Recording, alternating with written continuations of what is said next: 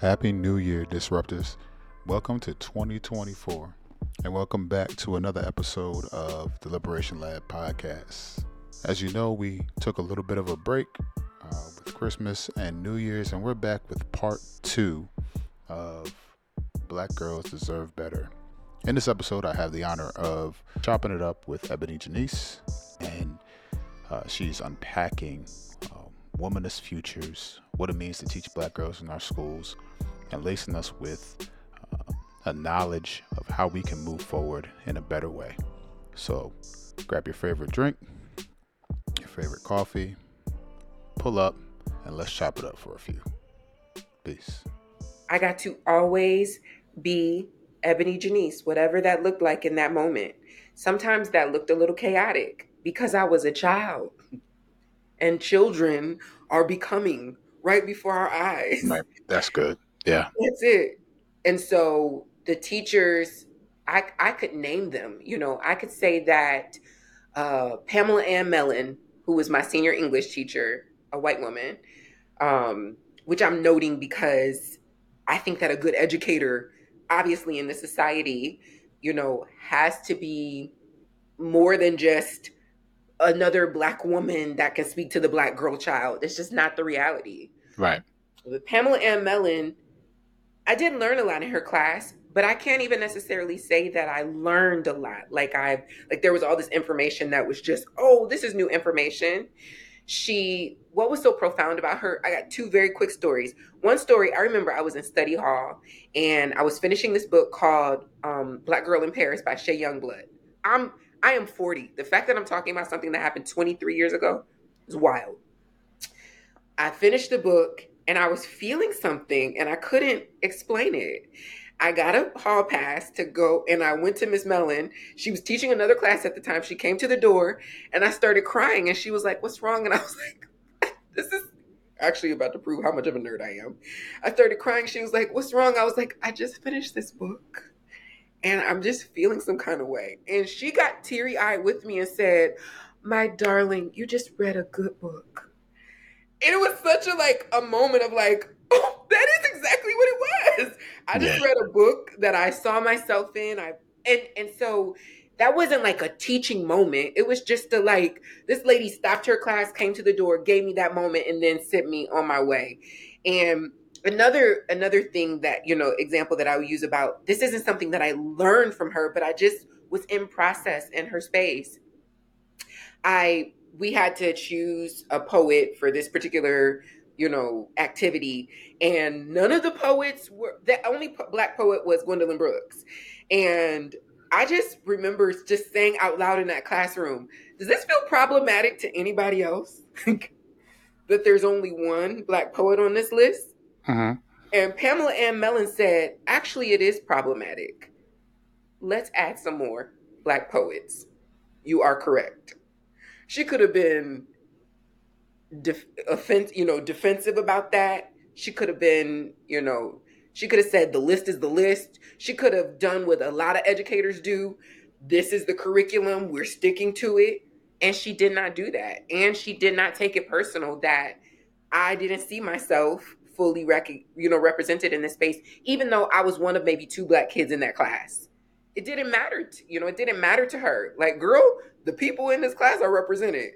Sorry, you know, that didn't matter to her. She let me be in process in so many moments. And so I think that, you know, a part of my freedom dreaming for particularly for young black girls, if you read the book that I wrote, All the Black Girls Are Activists, A Fourth Wave Womanist Pursuit of Dreams as Radical Resistance, there's a chapter called In Pursuit of Loudness.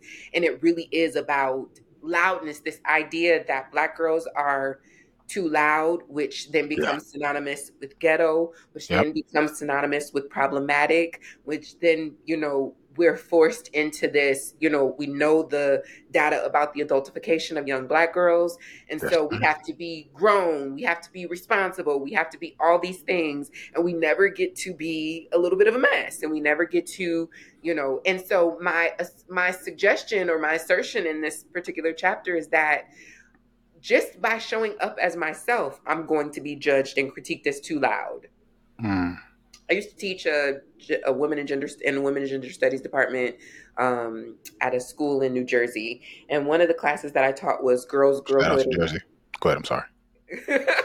girls, girlhood, and girl culture. And um, the curriculum, the syllabus given to me was very white. You know why? Because mm. the actual study, the invention of women's studies and girl studies, is talking about white women and white girls. So of course, a black girl showing up as herself is too loud because she's not even considered in the curriculum in the first place. Yes, yes. So that's a part of that's the, I think the first thing that comes to me when I think about my freedom dreaming for young black girls, for black girls, for black women, for black femmes in this education experience that they're having is that people would give black girls the space to just be in process out loud and to not critique it as all of these very harsh things that end up happening to us mm-hmm. and with us. Because remember, we're talking about children yes. Which I think is a thing that very often gets lost in the in the discussion when we talk about students in general, but particularly young black students, even more particularly young black girls. Yeah. Yeah. You know, as you were talking, I, I thought, I think of pictures, and it's kind of how it, it helps me frame things. And mm-hmm. I was thinking about, have you seen the Divergent series? I don't know. Have I seen the Divergent series? Everybody has like a a house. Like it's this mm-hmm. dystopian reality. They all have a house or a clan or a group, right? And um and essentially this one person has all of the characteristics of all the houses in this one body in this okay. one person okay and um you know usually that's something that they kick out ostracize might even kill it like you can't have it like you have to be one of the four Mm-hmm. Don't fall into one of the four, it's a wrap for you, right?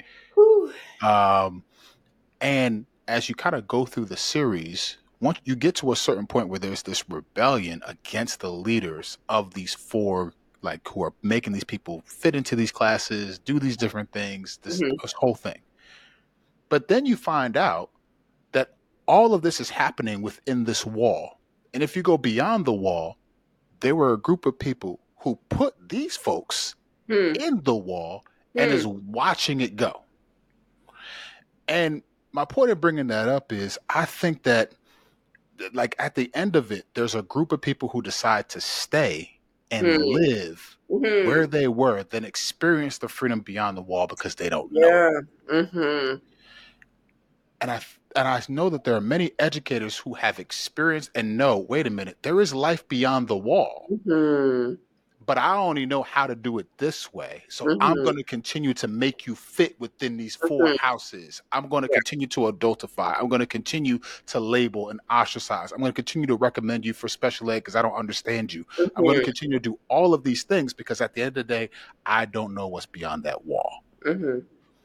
And I love that you have given us a lens to say, I don't get beyond the wall by making one grandiose move. Mm-hmm. I get beyond the wall by deciding what am I going to do for freedom today? Today, every single day. Mm-hmm. Mm-hmm. Mm-hmm. Both, both to that, both to students, yeah, and to educators. That is certainly, I think, profound language and a profound tool because for students you know it's unfair that's what i want to start by saying it's not fair that we have to advocate for ourselves in these mm-hmm. ways mm-hmm. right i my friend i mentioned you know childhood friend susan smith yeah. susan smith was not having to think about the kinds of things that i was having to think about yeah. when we were in school together because just because I was born in this body, in this, you know, there are things that I'm navigating that she will never have to think about, especially not as a little girl, you know, especially yeah. not safety town, kindergarten, pre, you know, first grade, right? She's not thinking about the same things that I was thinking about. Yeah. And that's not fair. And I yeah. think sometimes our students need us to tell them it's not fair that you're having to have this experience. and also, and let's just breathe into that for a second. Yeah. And you're going to have to advocate for yourself. yeah. And and so what does that look like, you know, on a daily basis for you to every single day do something for freedom every single day. And that's that isn't easy, but it's worth it because who I have been able to become and the life that I've been able to imagine for myself as a result of nobody nobody that mattered to me, nobody's voice who mattered to me, you know, as a little girl telling me that's not okay for you to speak up for yourself, you know. Yeah. If I ever got in trouble at school for so-called talking back or anything at all like that, my parents already knew what I before the full story was out. Oh, she was speaking up for herself.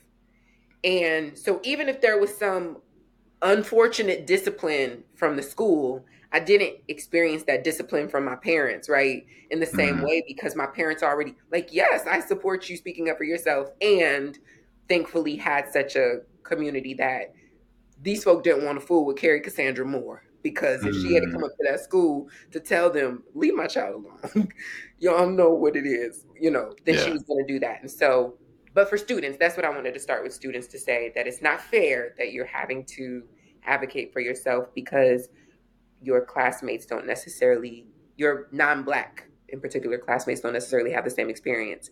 And yeah. also, it is it is good for you to know that every single day making that choice. And for educators, it's the same thing.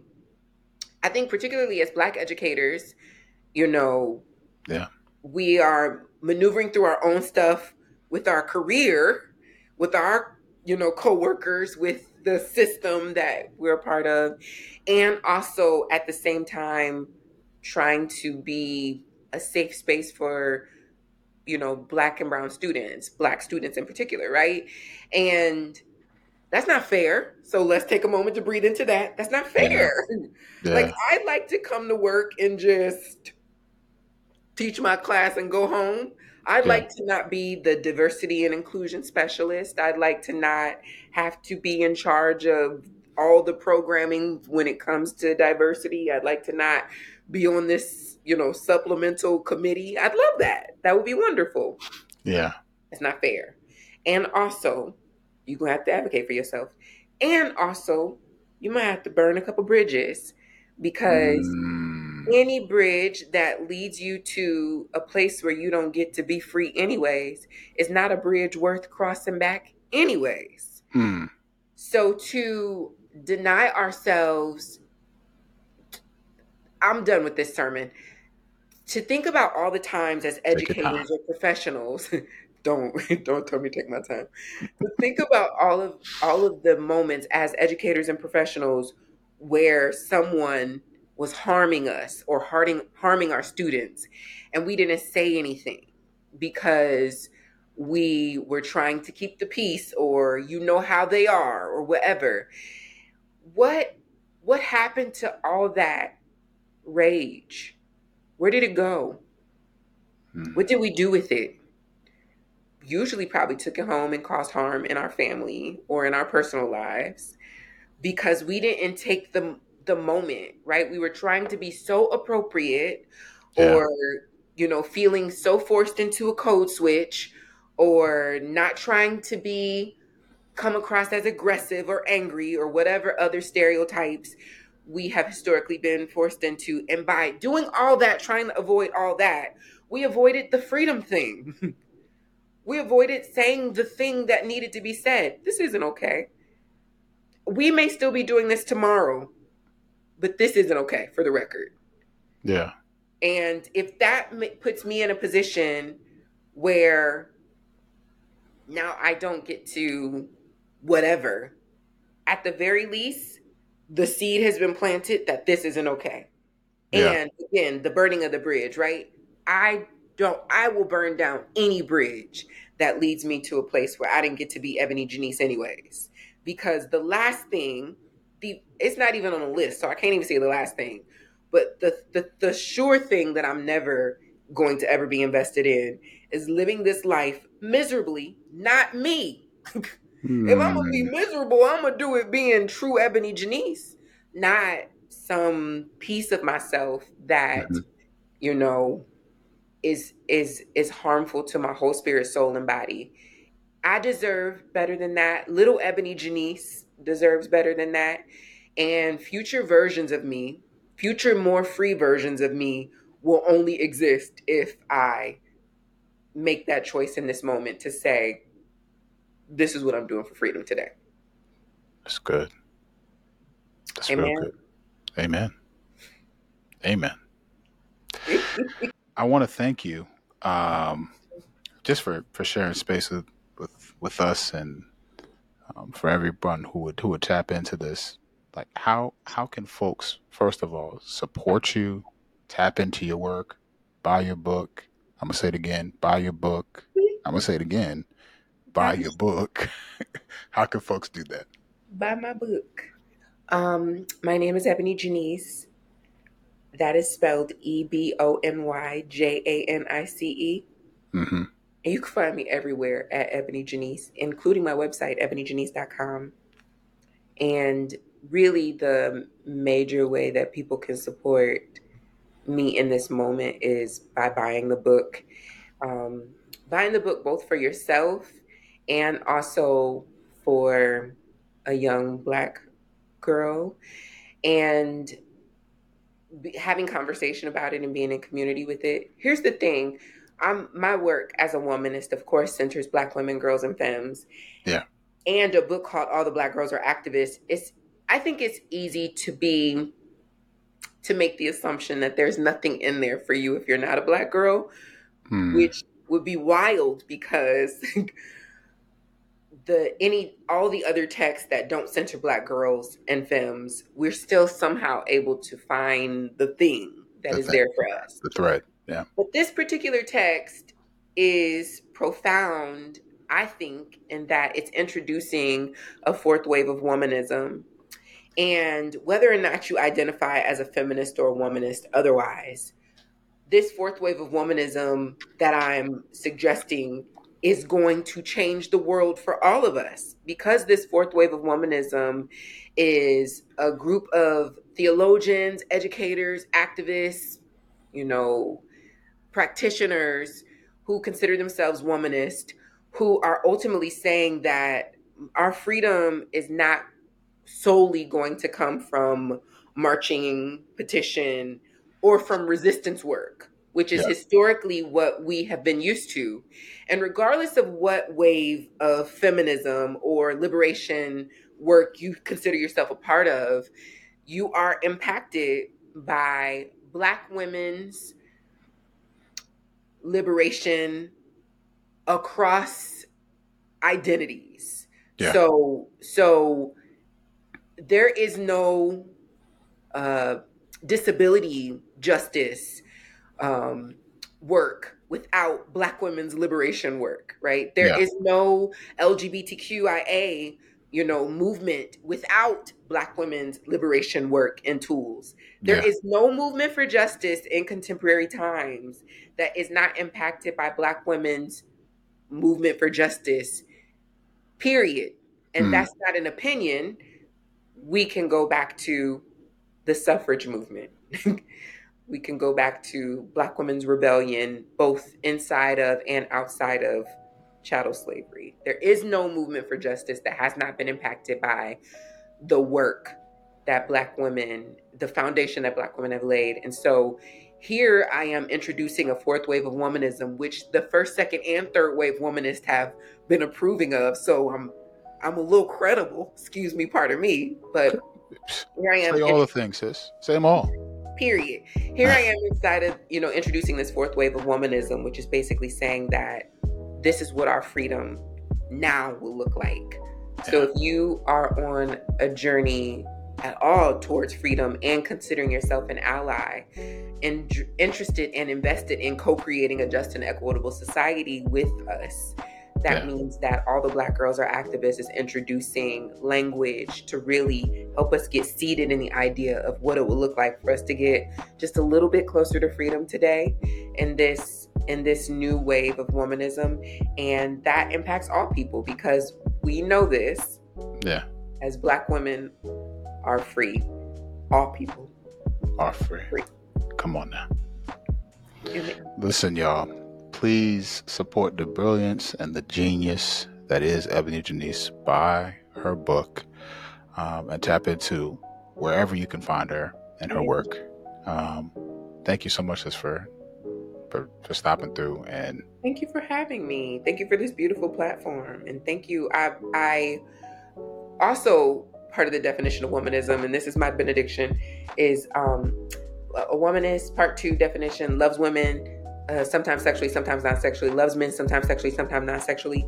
But that loves men part is important because, again, what I brought up, Joan Morgan, you know, womanists love black men. Like, we feel that there is no possibility that we can really be as free as we intend to be without black men being on this journey with us. Yeah.